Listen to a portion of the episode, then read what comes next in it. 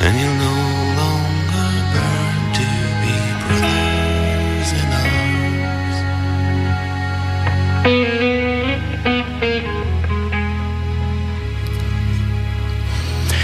No, takže kým doznie Knopflerové solo hitu Bratov v armáde, ja vás privítam, je nedela, je 30. je posledný deň septembrový, je 39. 2018, no a na Slobodnom vysielači počúvate reláciu bez cenzúry. Prečo púšťame teraz túto pesničku? Mm, budeme tu rozoberať možno kapitánske výložky našeho majstra sveta, alebo mm, kade čo, čo povymýšľal. Možno budeme rozoberať nejaké zákony, ktoré, ktoré povymýšľal niekto, kto taký, čo k titulu prišiel, že nevie ani ako.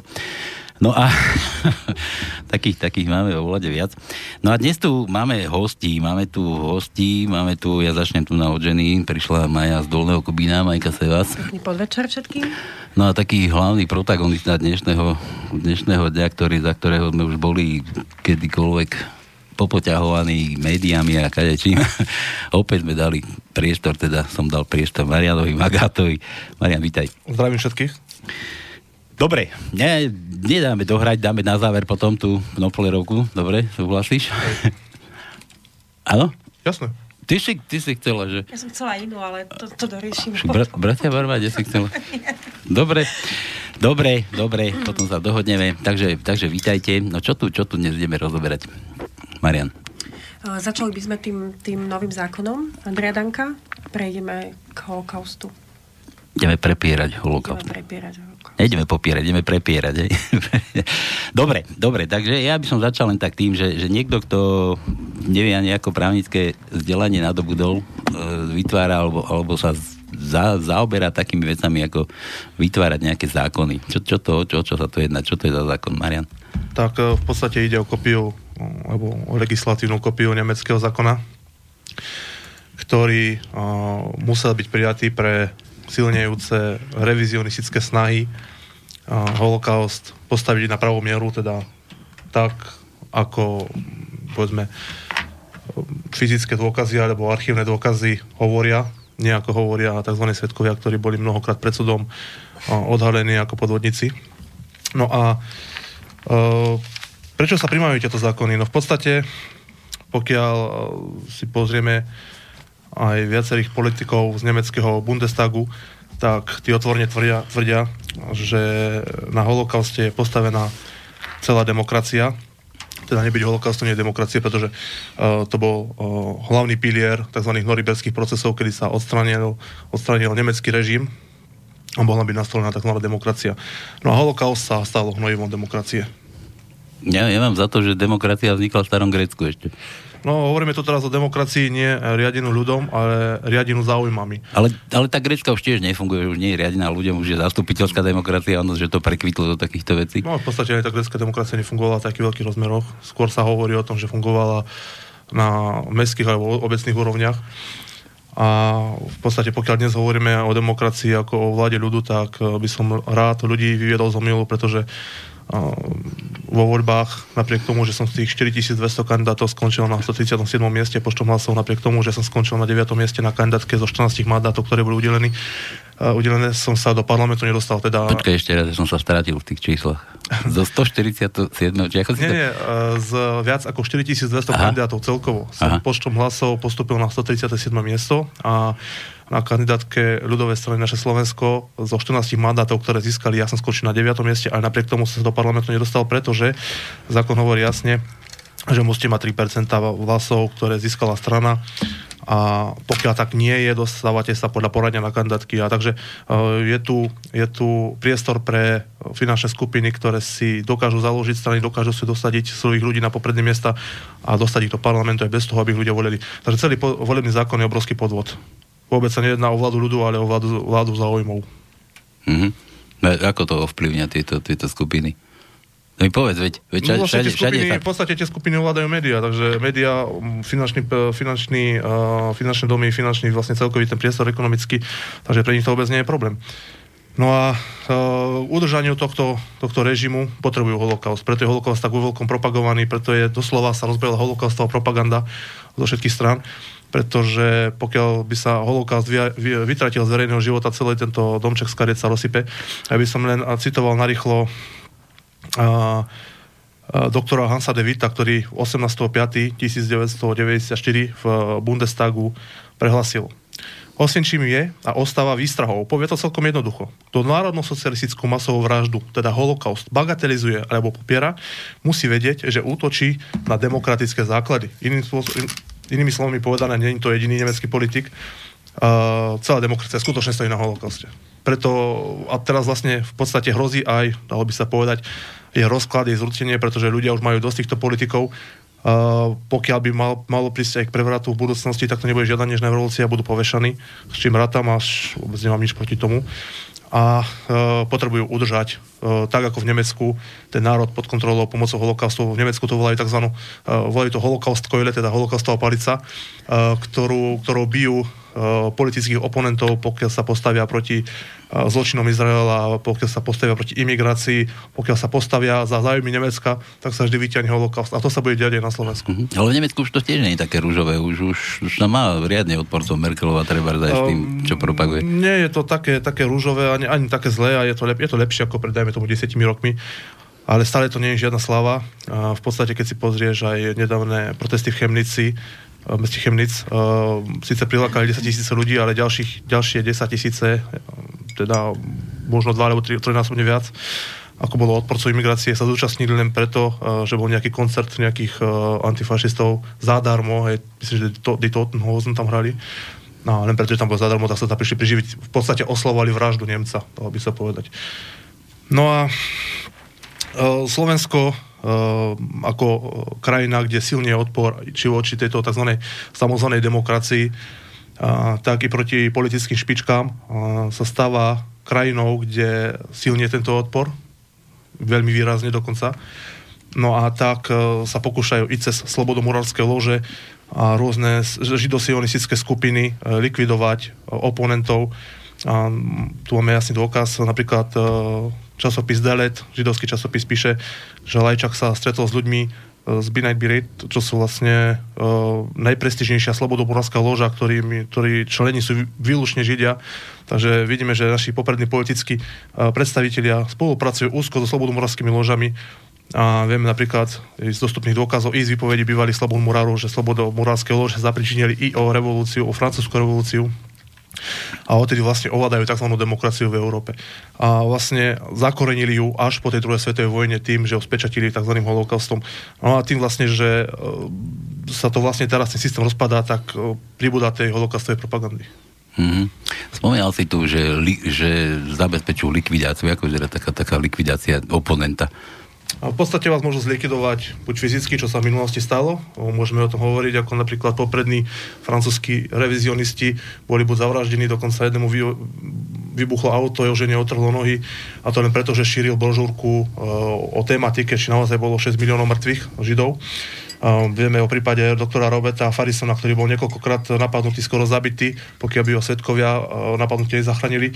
A k týmto aktivitám sa otvorene prihlásili vtedy uh, židovské skupiny, a, takže dajú sa, dá, dá, dáte sa zlikvidovať fyzicky, čo vôbec nie je problém, a dáte sa zlikvidovať existenčne alebo teda finančne, čo vlastne vysoké pokuty na súdoch platia napríklad zahraničí rôzni, rôzni politickí oponenti, ktorí idú do 100 tisícov a vás ničia mediálne, súkromný život vám rozvratia a tak ďalej.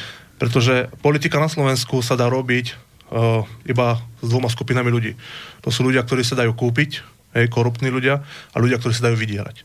Ty, pokiaľ neplat, nepatríš do ani jednej z týchto skupín, tak si nepriateľom tohto režimu a musíš byť uh, mediálne rozmazaný, musíš byť extrémista, si neonacista, si popierač holokaustu a neviem všetko, si najväčší zločinec. A vidíme to napríklad vynikajúce na Rakúsku, kde uh, ľudia, ktorí za to, že napísali svoj názor o holokauste, kde myslím, že horná hranica 25 rokov väzenia, a odsedeli 20 rokov väzenia, tak sú k ním prilovaní potom psychológovia a tí zistujú, či budú ďalej, potom ako budú prepustení, písať ďalej. To sa stalo posledne, myslím, že pánovi, správne myslím, Lustik, uh, ktorý mali prepustiť a súdny psychológ uznal za vhodného neprepúšťať, pretože tento 70 alebo skoro 80 ročný dedo by mohol ďalej písať o holokauste.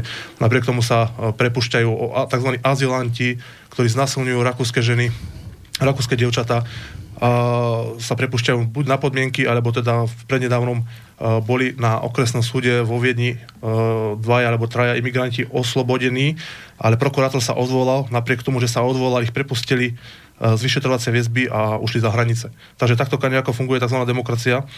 No a vlastne toto holokaustovou palicou v Nemecku donútili ľudí prijať imigráciu, uh, pretože holokaust sa stal dedičným hriechom Nemcov a nielen Nemcov, čo skoro aj Slovakov.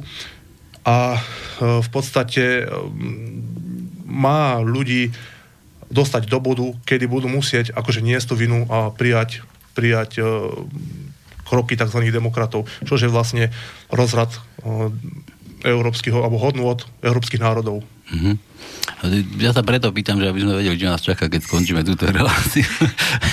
No poďme si povedať rozdiel medzi, medzi starým zákonom a novelizácia, čo obsahuje, aby sme to presne ozaj, tak, dobre, tak poďme, čo bolo v starom zákone. Tak, starý zákon o holokauste... Ako mo- mohli sme sa o tom rozprávať a už nemôžeme teraz? Nie, nie, nie, ono to vlastne... Ešte môžeš. Ono, ono keď prejdeme k jadru veci, teda k tomu, k tomu uh, holokaustu, ako hovoria skutočne tie historické dokumenty, nejako svetkovia, tak e, je potrebné si uvedomiť, e, alebo teda popísať ten zákon. Zákon hovorí jasne, kto bagatelizuje, kto schváľuje, kto popiera alebo kto spochybňuje holokaust a môže byť potrestaný odňatím slobody na pol roka, 4 roky.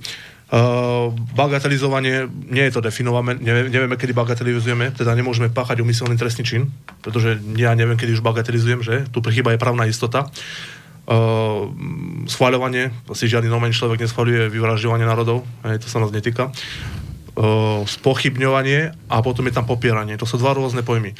A popieranie postihuje práve tých ľudí, ktorí naozaj napríklad boli vo Svinčime a povedia, že nič také nevedia popierať, môžeš z prvej ruky, ty ako priamy svedok môžeš popierať.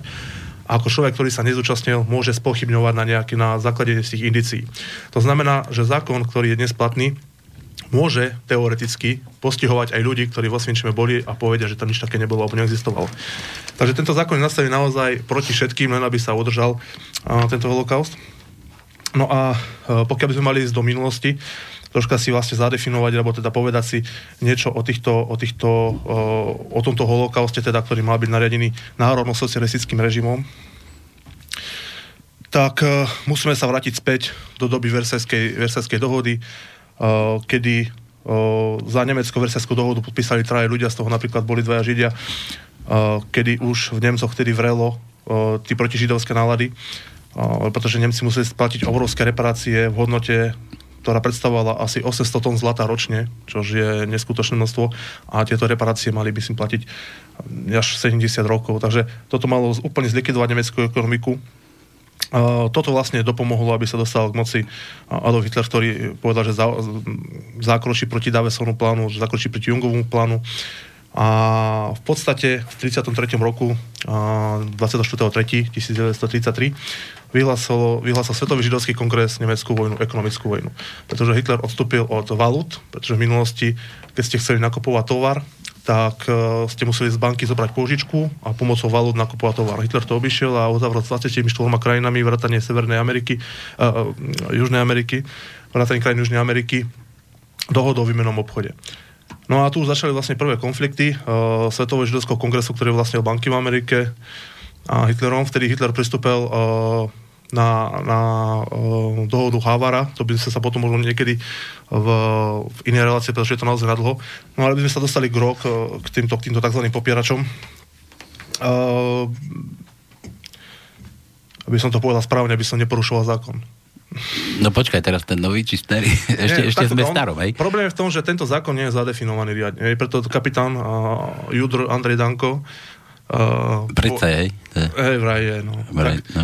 tak povedal, nepovedal, že chce vlastne tento zákon zadefinovať, teda kto spochybňuje plynové komory, kto spochybňuje vôbec nejaký plán, kto kritizuje Izrael. Danko je v skutočnosti len pes Izraela, ktorý bude využitý ako obyčajná štietka v podstate a keď, bude, keď splní svoju úlohu, bude odhodený a budú naj, no, bude najatá iná osoba. A tak on je zvyknutý, on vraj vznikol tak, že robil podržtášku kadekomu. Tak, tak, hej. A vlastne nič sa nezmenilo. A v podstate zakladajúci členovia Slovenskej národnej strany by ho dali okamžite, myslím, na mieste obesiť. A ja sa čudujem ešte ľuďom z SNS, že tam zostávajú a že, že vlastne takéto človeka považujú za svojho predsedu. Daj tam otáznik, aby to nebolo, že to tvrdíš. Ja tu netvrdím, ja si iba čudujem. Ja čuduješ sa. Ne. Otáznik tam treba dať, akože. No ale dostaneme sa teda k tomu revizionizmu, aj preto sme Ale tu. Podľa nového zákona sa môže. Podľa nového zákona nesmieš popierať alebo spochybňovať. Ty nemôžeš popierať, lebo si to nezažil, môžeš spochybňovať. No a keď to spochybníš, tak môže byť potrestaný. Nesmie spochybňovať plynové komory, nesmie spochybňovať ten plán a tak ďalej. V podstate ale celý tento zákon je postavený na vode.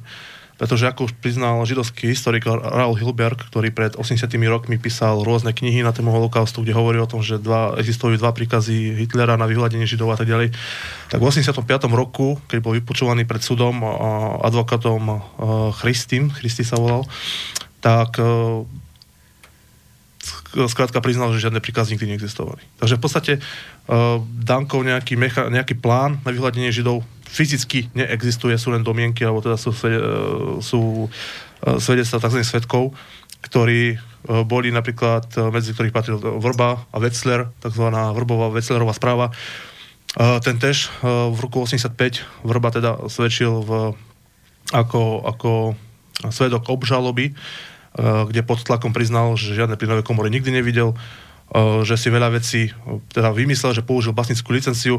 Kto mi neverí, nech si pozrie uh, súdny spis, ktorý je dostupný na internete, má vyše 6000 strán, to sa môžu po, ľudia zasmiať nad tým, čo nielen Vrba, ale, ale aj Hilberg a tvrdili.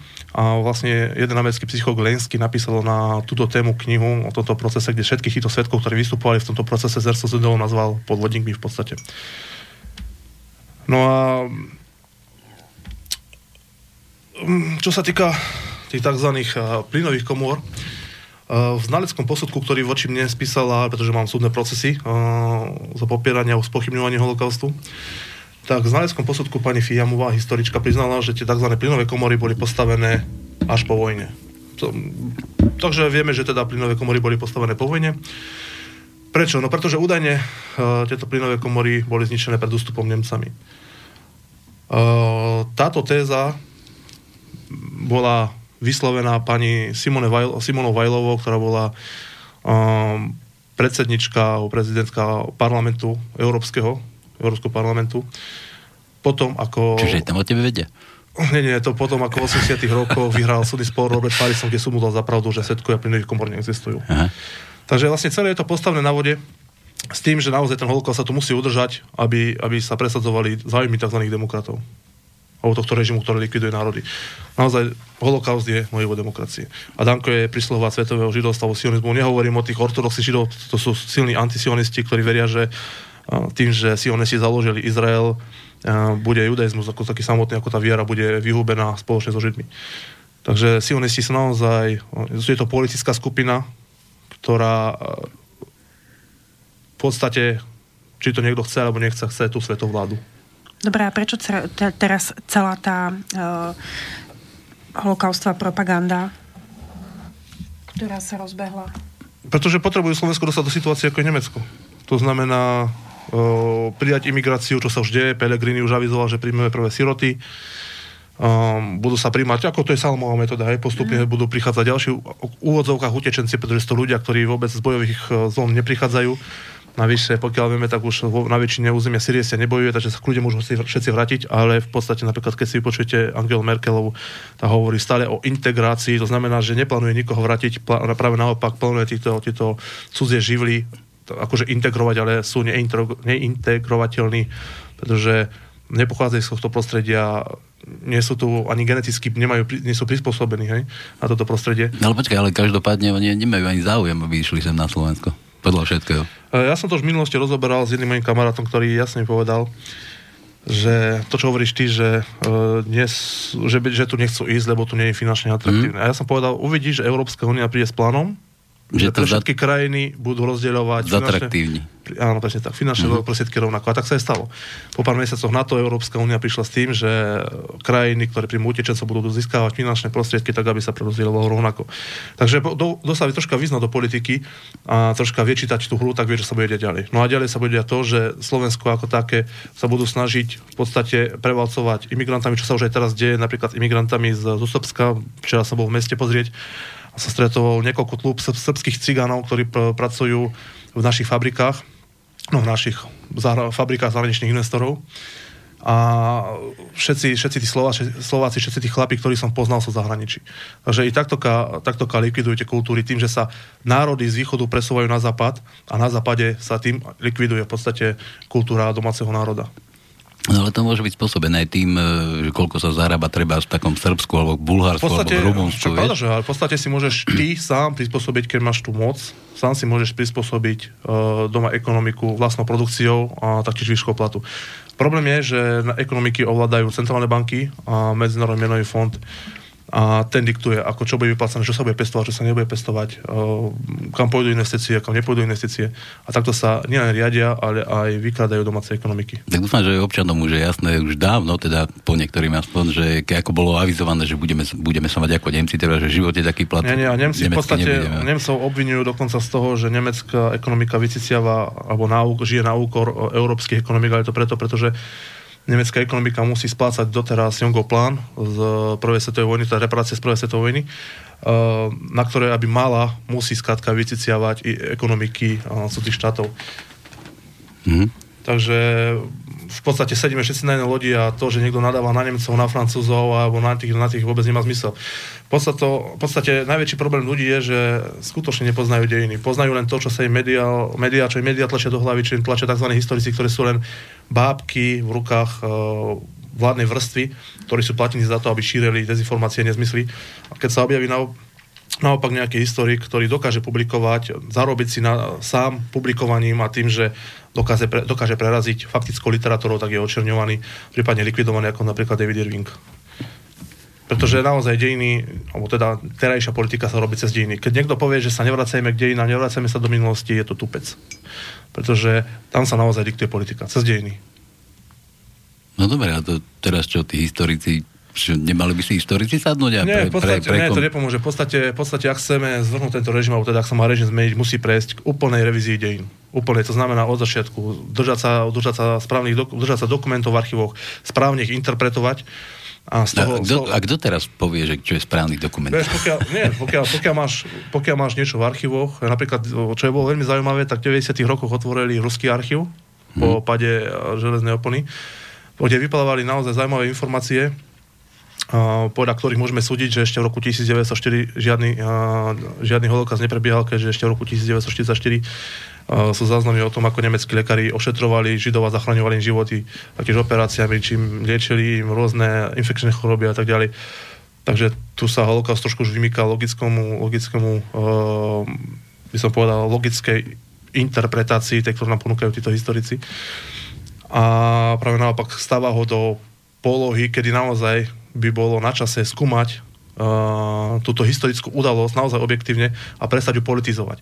Pretože títo politici ako Andrej Danko a spol, táto sionistická svoloč, tá spodina absolútna, zapredaná, to sú vlastne v podstate vlasti srdcovia, sa snažia pretlačiť uh, práve túto, touto historickou idolo, udalosťou uh, zosilnenie tej demokracie na Slovensku, tzv. demokracie, teda vlády záujmov.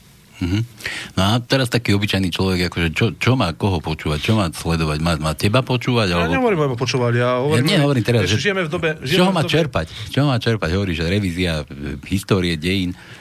Vieš čo, žijeme v dobe, kedy uh, sú informácie veľmi ľahko dostupné. Môžeš, pokiaľ ovládaš jazyky, môžeš uh, napísať do štátnych archívov, ktoré ti dokum- dokumenty, ako to robím napríklad ja.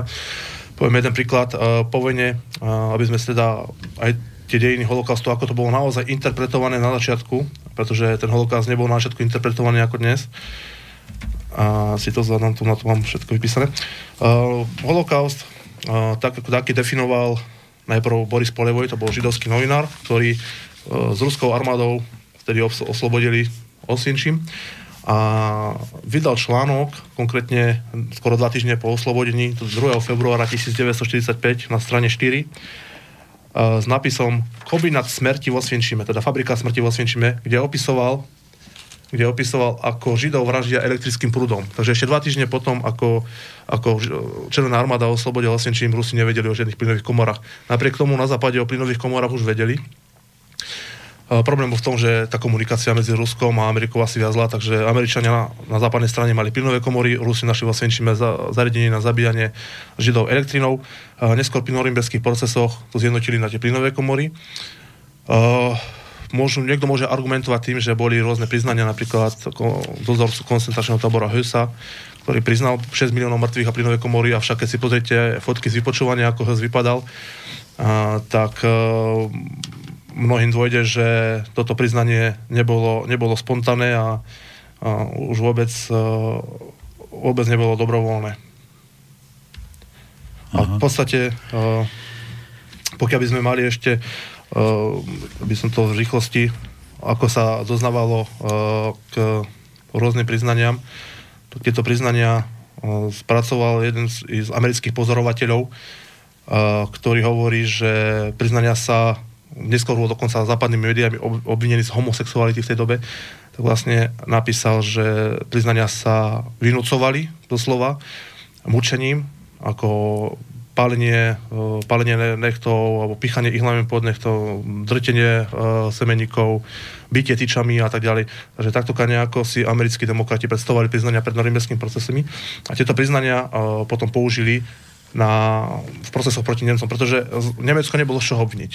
V podstate môžete obviniť z toho, že napadli Polsko, ale nie, vyvolali druhú svetovú vojnu, pretože tým, že napadli Polsko, to bol vlastne regionálny konflikt, Ogdánsky koridor, a druhá svetová vojna začala tak, že Anglicko s Francúzskom Nemecku vyhlasili vojnu. Hej? Takže mm, nebolo, nebolo z čoho. No tak e, jediný spôsob, ako, ako obviniť, e, alebo teda zdehonestovať Nemcov, bolo teda procesy s holokaustom koncentračné tabory uh, taktiež vypadli, pretože mali ich Briti, mali ich Francúzi, mali ich Američania, mali ich Kanadiania dokonca, mali ich Rusi, všetci mali koncentračné tabory, takže z toho tiež nešlo, takže vlastne uh, prišli s holokaustom.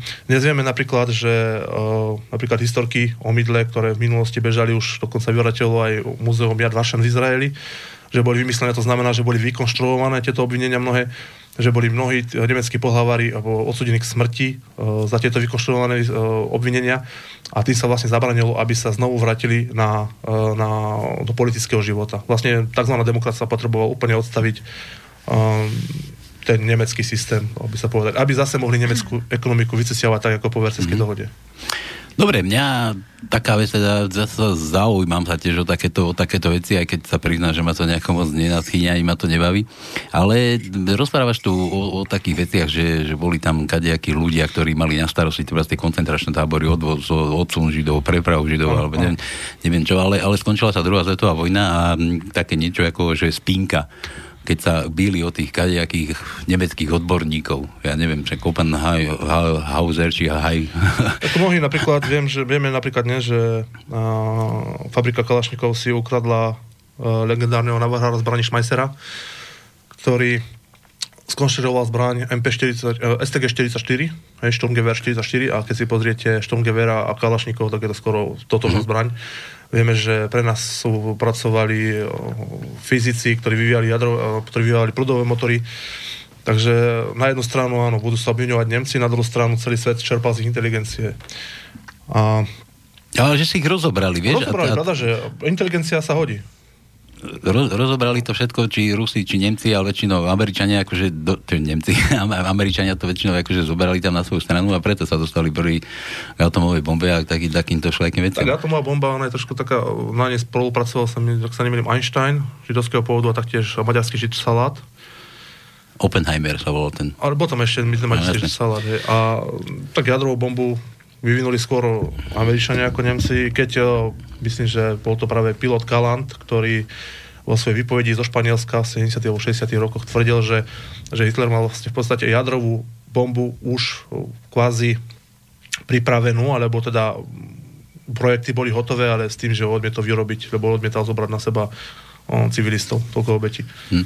Mne, mne išlo hlavne, že o tie mozgy, že si sa porozbrali. Mozgy rozobrali, pravda, že, ale tu ide hlavne o to, mnohí nechápu, prečo by toto sionisti robili, hej? prečo by prišli holokaustom. Holokaust nie je žiadna novinka, hej? bol to už roku 1917, keď zvrhli uh, cárskú vládu, keď dali uh, židobolševici uh, to, že to boli naozaj židia, tí bolševici už um, povedal aj Putin, pre, pre tých, ktorí majú radi Rusko, ale neveria mi.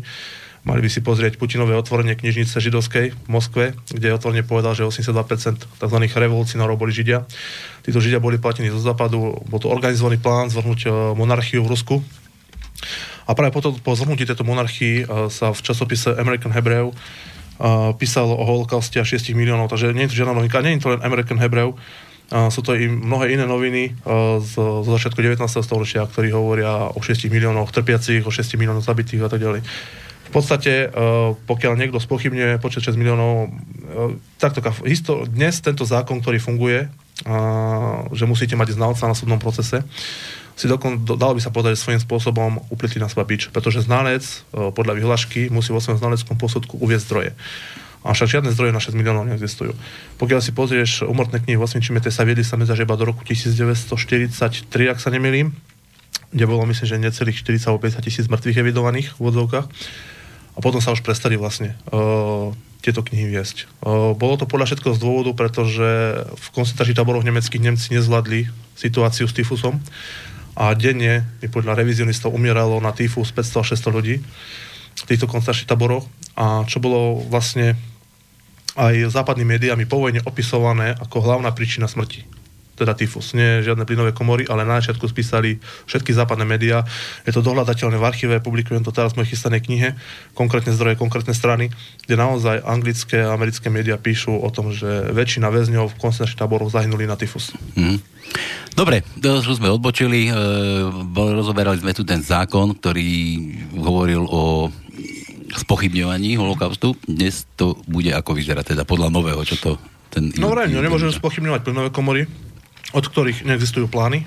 Existujú plány od všetkého. Existujú plány od krematórií, existujú plány od barakov, od nemocnice, um, sú zachované, sú zachované v, v, dokonca v múzeu Jad, Jad Vašen si môžete pozrieť fotogalerie osvienčenského života, skleníky, stajne, uh, polia, kde väzni pracovali. Vlastne bolo to mesto, kde žilo asi 300 tisíc ľudí a v tomto meste bolo naozaj rušno, mali vlastnú ekonomiku, mali vlastné peniaze Uh, robili výmenný obchod, snažili sa vyžiť z toho, čo si vypestujú.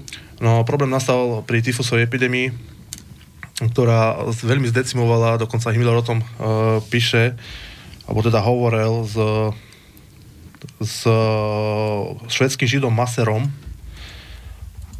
ktorý, pretože um, aby sme dobol, dobol Maser, Maser bol švedský žid, ktorý bol pozvaný Himmlerom na konci vojny. Si to iba v rýchlosti nájdem, aby som presne citoval. Ten napísal o tom knihu. Kniha sa volá En Jude Talar med Himmler, teda po švedsky, po nemecky je to Žid rozpráva s Himmlerom. A vlastne tu na konci vojny sa pokúšal, pokúšal Himmler ešte zvrátiť porážku Nemecka tým, že Svetové židovstvo alebo Svetový židovský kongres cez vplyvného predstaviteľa meno Štorch mali Anglicko previesť na stranu Nemecka v boji proti bolševizmu. Svetovým židovstvom bolo Himmlerovi tedy pristúbené, že sa tak stane, ak pres prepustí časť väzňov zo Svinčimu. Uh, Himmler svoju časť dohody kvázi dodržal, i keď už postupujúce jednotky prepušťa, alebo teda oslobodzovali, teda, alebo preberali tieto tabory. A v konečnom dôsledku Svetové židovstvo dohodu nedodržalo. Hneď v 45. roku, tesne po vojne, napísal Maser o tomto stretnutí uh, knihu s tým, že citoval, citoval Himmlera a tu Himmler, Himmler hovorí. Um, Masaru cituje. Himmler začal ich rozprávať. V našej generácii, povedal okrem iného, sme nemali nikdy mier. Len čo skončila prvá svetová vojna, začala v Nemecku občianská vojna a pri Spartakovskom povstaní hrali Židia vedúcu úlohu. Po prebraní, prebratí moci sme chceli túto otázku židovskú raz a navždy vyriešiť. A plánoval som humané, humané riešenie cez emigráciu. Vyjednával som s americkými organizáciami, aby sme učinili rýchlo, rýchlu emigráciu, no ani raz nechceli krajiny známe ako k Židom priateľské, Židov vpustiť dnu. Vojna nám priniesla dotyk s pro, proletárským východoeurópskymi židovskými masami a to prinieslo úplne iné problémy. Nemoli sme Žiadneho takého nepriateľa strpieť za našim chrbtom. Židovské masy boli infikované ťažkými nákazami, obzvlášť škvrnitým tyfusom. Ja sám som stratil tisíce mojich najlepších SS-manov kvôli týmto epidémiám. A Židia pomáhali partizanom, aby sme nakazení aby sme nakazy utlmili. Boli sme nutení stavať krema, krematória, kde sme mohli mŕtvoli nespočetných ľudí spáliť, ktorí padli za obeď tých, týmto chorobám.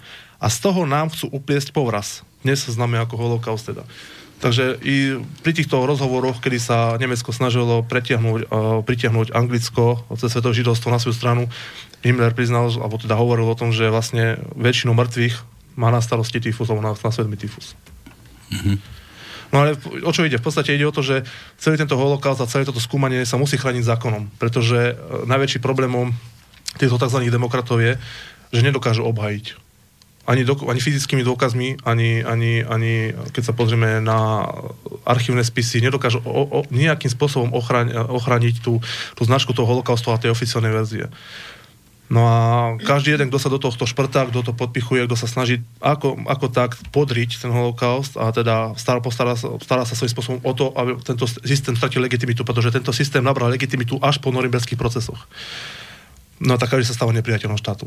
A dokonca Nemci sa museli zapie, podpísať, keďže v 50. rokoch e, končila oficiálne americká okupácia v Nemecku, tak v Paríži spísali dohodu s Američanmi s tým, že tieto procesy nikdy nebudú otvárať. Teda nikdy nebudú revidovať a nikdy nebudú skúmať ich pravosť. Napríklad v 60. rokoch uh, chytili ďalšieho, jedného z ďalších uh, dozorcov osvienčického tábora, sa volal. Uh, ten bol v 60. rokoch odhalený ako lesný pracovník, bol zatvorený a urobil sa veľký holokastový proces. Bear ale však odmietol potvrdiť verziu o plynových komorách a našli ho v celé mŕtvého.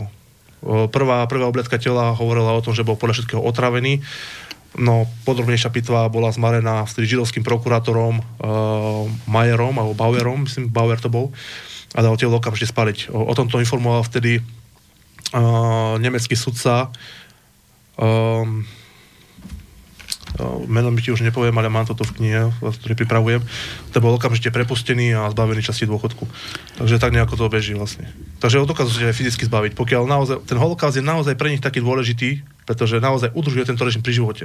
Nebyť holokaustu, nie je tohto režimu. Mm. Nie je to pristahovalectva, nie je tu moci bank a jedno z druhým. Takže všetko, všetko sa vracia na k holokaustu. Preto je holokaust taký dôležitý. Preto ho počujete každý deň v radiách, preto ho počujete každý deň uh, v, v televíznych novinách a a dnes už, znova. Už to, lezie, už to lezie znovu, už to bude lezať z letničky. Už aj od nás to ide. Máme nejaký názor uh, Kisku alebo Kotlebuš k tomu? K tej novelizácii zákona? Neviem o tom, že by... sa už niečo v médiách? Neviem, neviem o tom, že by, že by sa niečo v médiách prebievalo. No, no každý si dáva pozor teraz na jazyk, si myslím, že každý opatrne posúva. Všetci sa boja okrem asi teba. Mám tu, mám tu mail, Marian. Môžeš čítať. Marek, Marek sa pýta, mohol by Marian Magát vysvetliť poslucháčom, e, Rakúsku vyhral nejaký Sebastian Kurz. Strana mm-hmm. AFD, nevie si spomenúť, tiež neviem, aká to je strana. Názov mi vypadol, doslova AFD. AFD v Nemecku. Či strana Sebastiana Kurza, on hovorí o Rakúsku. Nie sú riešením pre tento systém? Nie. Nie, a, že, a že prečo? Nie, nie. Kurz je sionista. Máš v podstate každý jeden človek, ktorý cestuje do Izraela a nasadí si na hlavu jarmuku a ide sa pokloniť k múru na rekov, je ich sluha. Tým, ako keby potvrdzovali zmluvu s tým, že môžu byť v politike.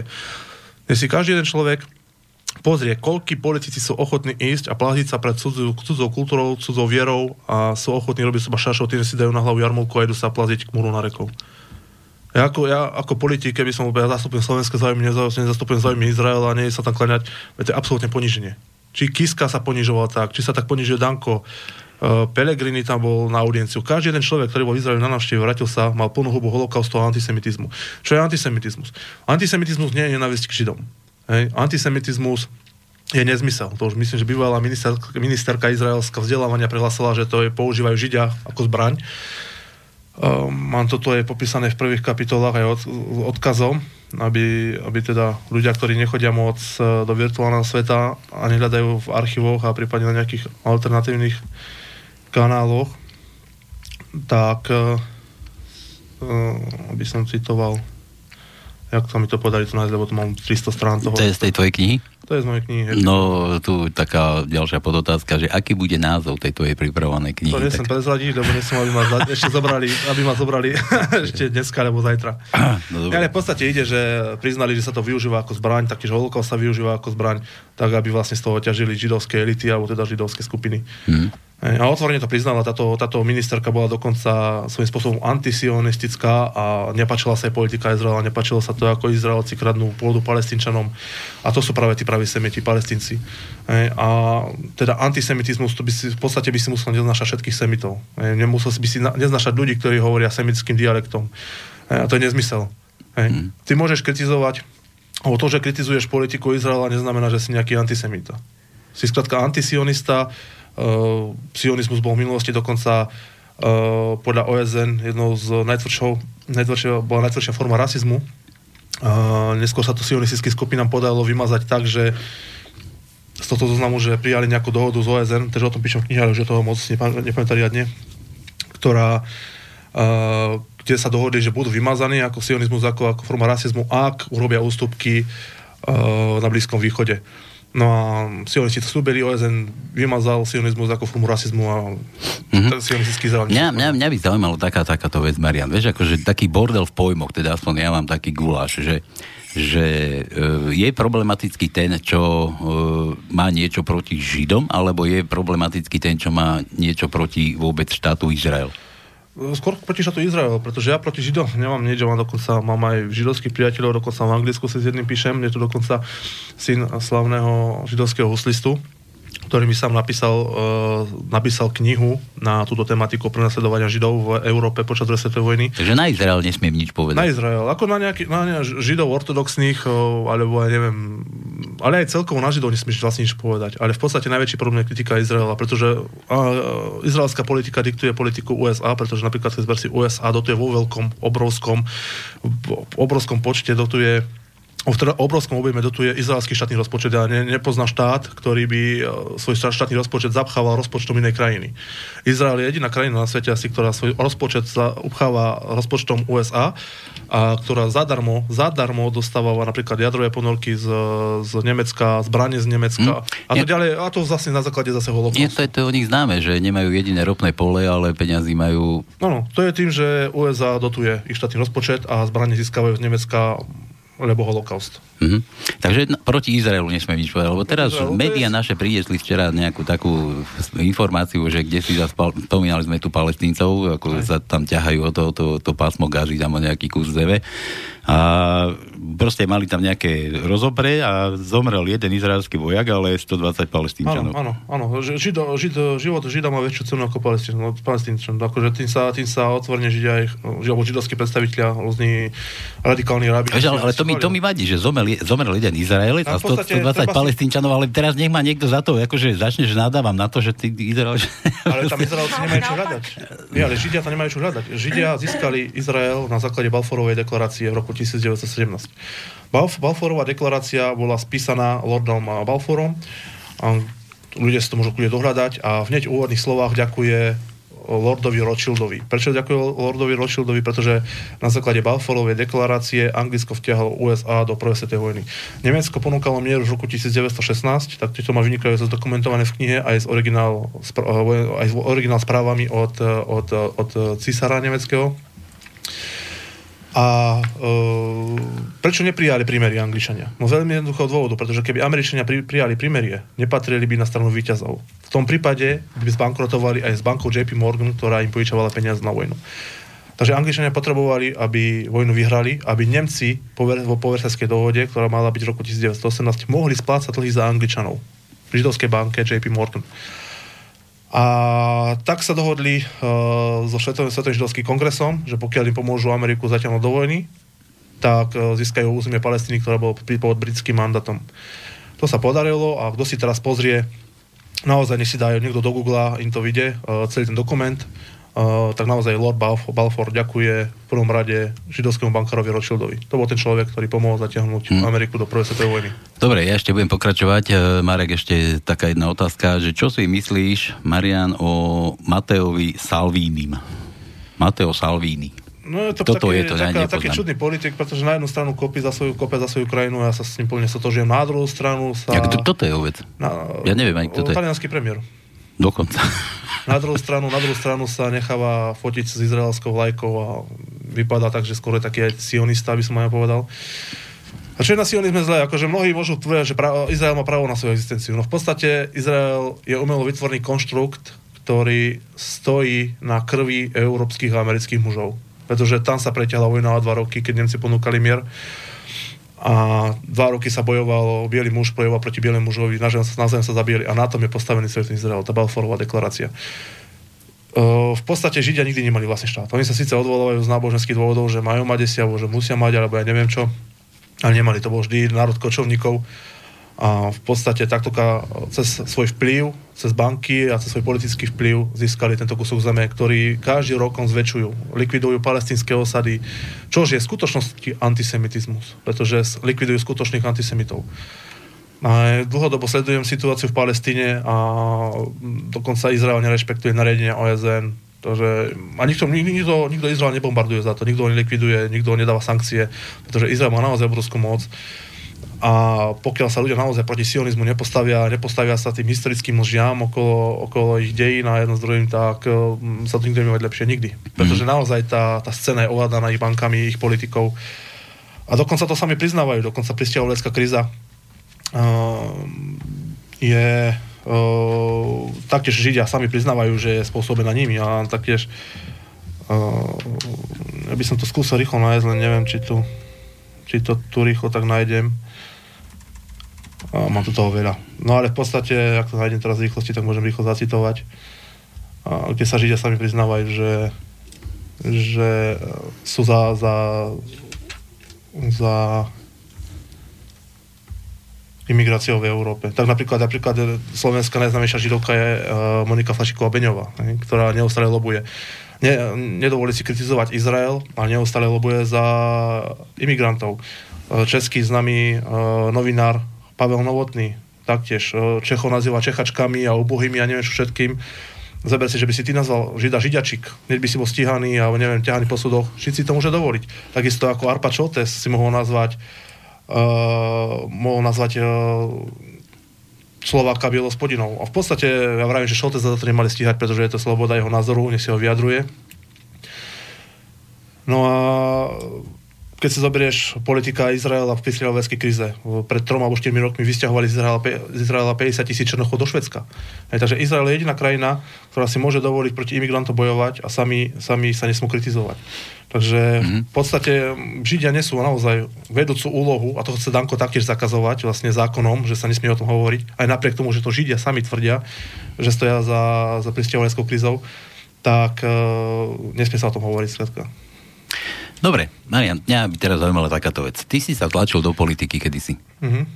Bol si na kandidátke u Kotlebu, Hej. potom ste mali nejaké rozopreť, to ne, nechcem rozoberať, Mhm. ale mňa teraz napadla taká vec, že sa rípeš sa takto v tej histórii, že zastancom toho, že treba zrevidovať celú... Treba, celú treba. Treba? Potom sa zmení režim, potom ho oslabí, potom sa to zmeniť. Nechceš sa vykašľať na tú politiku a radšej sa venovať takýmto veciam? Tak už sa venujem, v podstate dokončujem svoju knihu, kde sa, kde sa tým zaoberám. A e, potom možno do politiky, ale uvidíme. No. V podstate ja teraz nemôžem nikde kandidovať, lebo som odsudený za nepovolené ozbrojovanie. A niekto si povie, ty vole, nepovolené ozbrojovanie. V podstate budú ľudia raz e, naozaj zbranie zháňať, kde sa bude dať, to, je, to môžem odkázať dopredu. V podstate mi to je jedno, čo si o tom ľudia myslia, že som bol nepovolený ozbrojený. A e, ak sa nám to podarí, že na najvyššom súde e, nejako obstať, tak, e, tak v podstate by som sa do politiky vrátil. Ale v prvom rade sa chcem venovať písaniu týchto, týchto kníh a hovoriť o tých historických podvodoch, podvodoch a ako vlastne tieto historické podvody ovplyvňujú demokraciu. No a tu mám to priznanie e, konkrétne e, švedskej židovky alebo židovskej aktivistky, a, ktorá sa volá Barbara Lerner Spektre, ktorá hovorí e, 23. decembra 2010 povedala pre iba News nasledujúce. Myslím si, že dochádza k obnoveniu antisemitizmu, pretože Európa sa stále nepoučila, ako sa stať multikultúrnou a myslím si, že budeme súčasťou týchto pôrodných bolestí premeny, ktorá sa musí udiať. Európa už nebude tá monolitická spoločnosť, ktorou bola v minulom storočí. V centre tohto budú stať Židia. Pre Európu to je obrovská premena. Prechádzajú do multikultúrneho modu a Židia budú nenávidení kvôli vedúcej úlohe v celém, v celom dianí. Ale bez tejto vedúcej úlohy a bez tejto premeny Európa neprežije.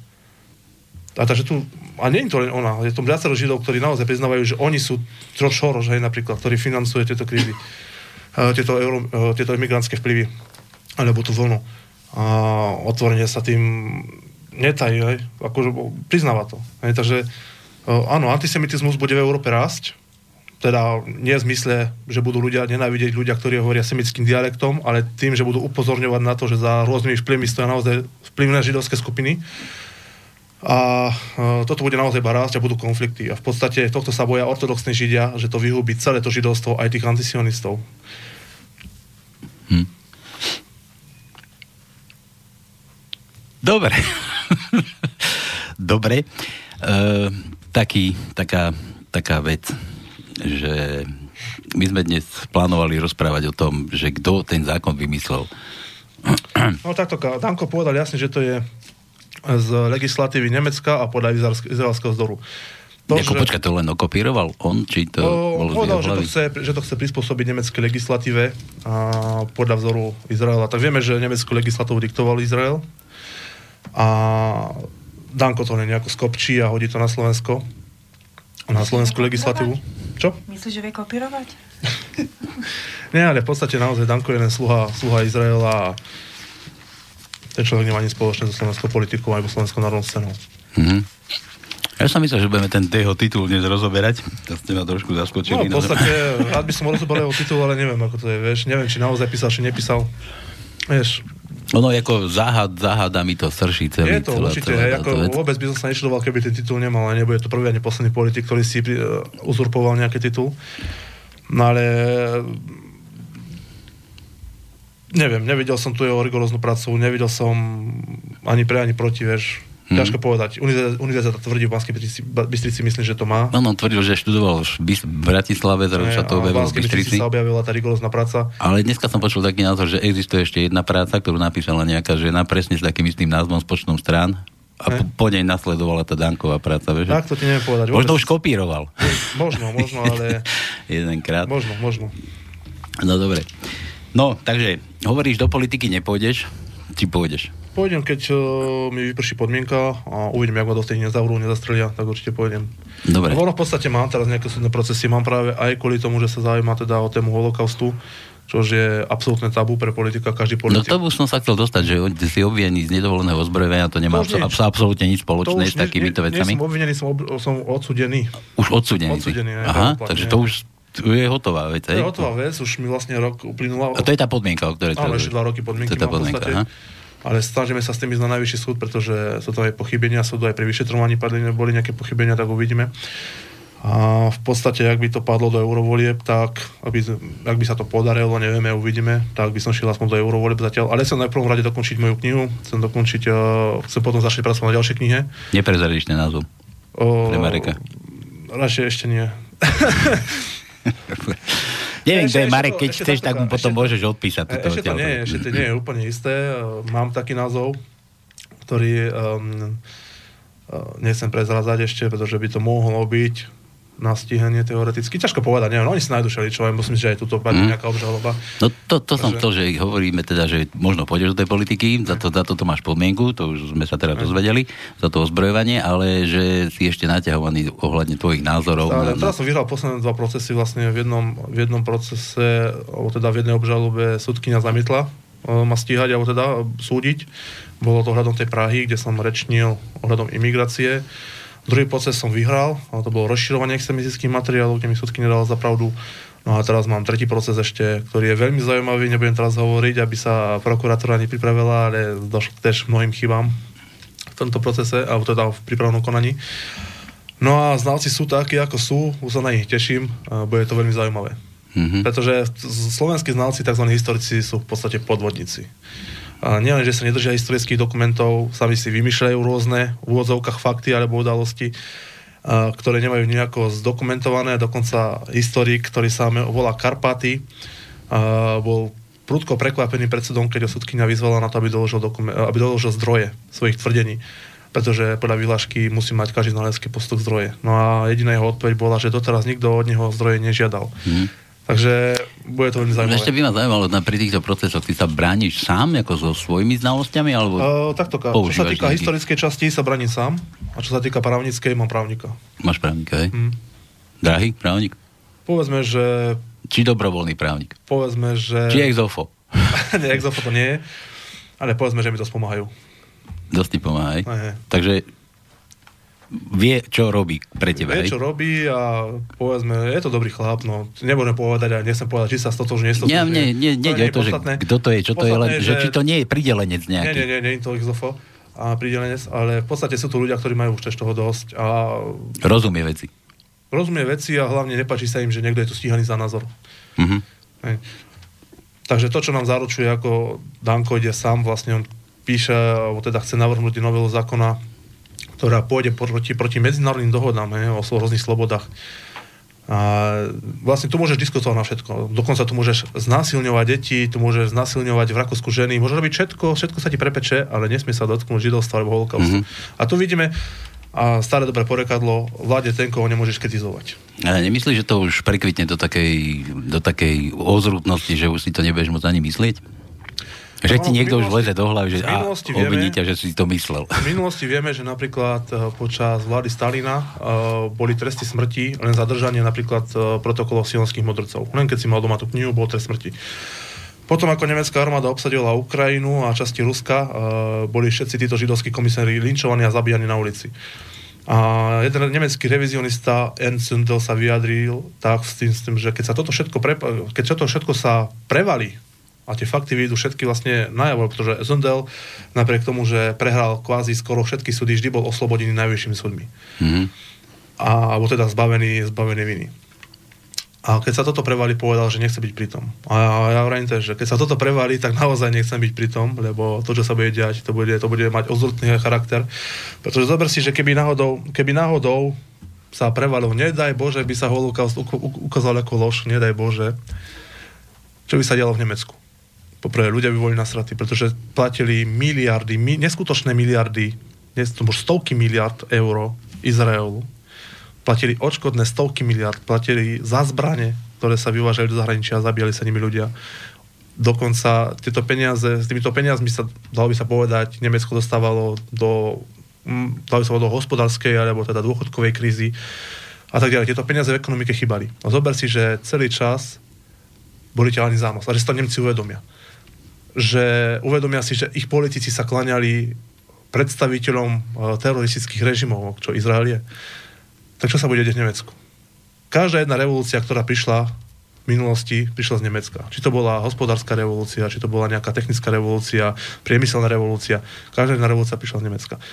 A preto Nemcov musia držať nakrátko, pretože keby sa v Nemecku rozpadol ten tzv. demokratický systém vlády záujmov, tak sa to rozpadne v celej Európe. Komplet. Lebo Nemecko, v Nemecku sa to ustanovilo, v Nemecku sa to potvrdilo norimberskými procesmi, Nemecko bolo uznané vinné, tam sa vyniesli rozsudky, odtiaľ sa všetko šírilo do, do, do východnej Európy. Mm. Dobre, ja neviem, čas nám vypršal. Mm, Nejaké posledné slovo, nejaké záverečné, také rezume tvoje Rezume. pre ľudí. Viete, ľudia, žijeme e, v dobe digitálnej, digitálnej dobe teda. Máme internet, archívy sú otvorené. Všetci títo kritici, ktorí e, no, budú ešte, neviem, osočovať, očierňovať, ja by som navrhoval, nech ma priamo konfrontujú, prípadne nech pýtajú odo mňa dôkazy, ja im pošlem odkazy na archívy, pretože nemôže niekto niečo uzakoniť, čo je v rozpore s fyzickými faktami. To sa Danko pokúša. Naozaj sa to Danko pokúša, nielen Danko Lajčák, ktorý sa stretáva s predstaviteľmi slobodomoravských loží.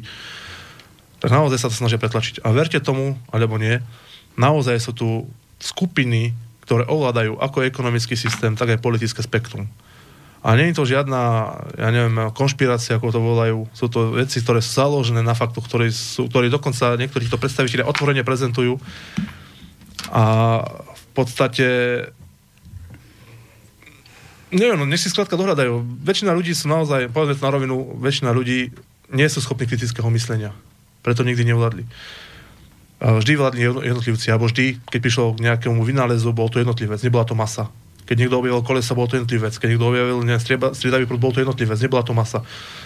A preto masa síce môže voliť jednotlivcov, ale nemôže vládnuť. To je nezmysel, pretože chyba kritické myslenie, chyba inteligencia. Hm. A preto tá demokracia od nás vypadá ako vyzerá. Ja, ja by som že tak zhrnul, že, že aby si ľudia nemysleli, že, že ja som si strojcom svojho osudu, že už niekto, niekto mi to už diriguje. A niekto nie, nie, diriguje, pravda, že diriguje. Tu sa, uh, môj priateľ Kam, Pavel Kamas to povedal veľmi vystižne, tu dochádza ku globalizácii myšlienok naozaj skutočná globalizácia myšlienok, všetci si musia myslieť, musia myslieť to isté, nesmie, nesmie byť žiadna odchylka od názoru a pokiaľ sa tak stane si extrémista, si ja neviem čo všetko možno skončíš na súde. To je hm. naozaj globalizácia myšlienok. A pokiaľ má prísť k priamej konfrontácii, pretože ja som vyzýval aj Smatanu na konfrontáciu, vyzýval som Benčíka na verejnú debatu, aj na tému holokaust, aj na tému, uh, aj na tému cenzúry, pretože cenzúra je posledná zbraň demokratov, to už keď konská pina, keď už nestačia argumenty, tak príde cenzúra a potom násilné zatýkanie a jedno z druhých vášky nepríde k úplnému rozpadu. Cenzúra je jedna z posledných, posledných fáz tejto demokracie. Dobre, ja by som pre dnešok ukončil túto debatu. Zase niekedy inokedy na budúce. Marian, ďakujem ti veľmi pekne. Zač... Majka, tebe tiež ďakujem, že si ho sem doviezla. Ale veď... Sa len usmievame na seba. Dobre. No, dobre. dobre, takže želám vám ešte príjemný podvečer, no a buďte normálne ľuďmi sami sebou. Majte sa krásne. Majte sa pekne. Dovidenia. Majte sa. Táto relácia vznikla za podpory dobrovoľných príspevkov našich poslucháčov. I ty sa k ním môžeš pridať. Viac informácií nájdeš na www.slobodnyvysielac.sk Ďakujeme.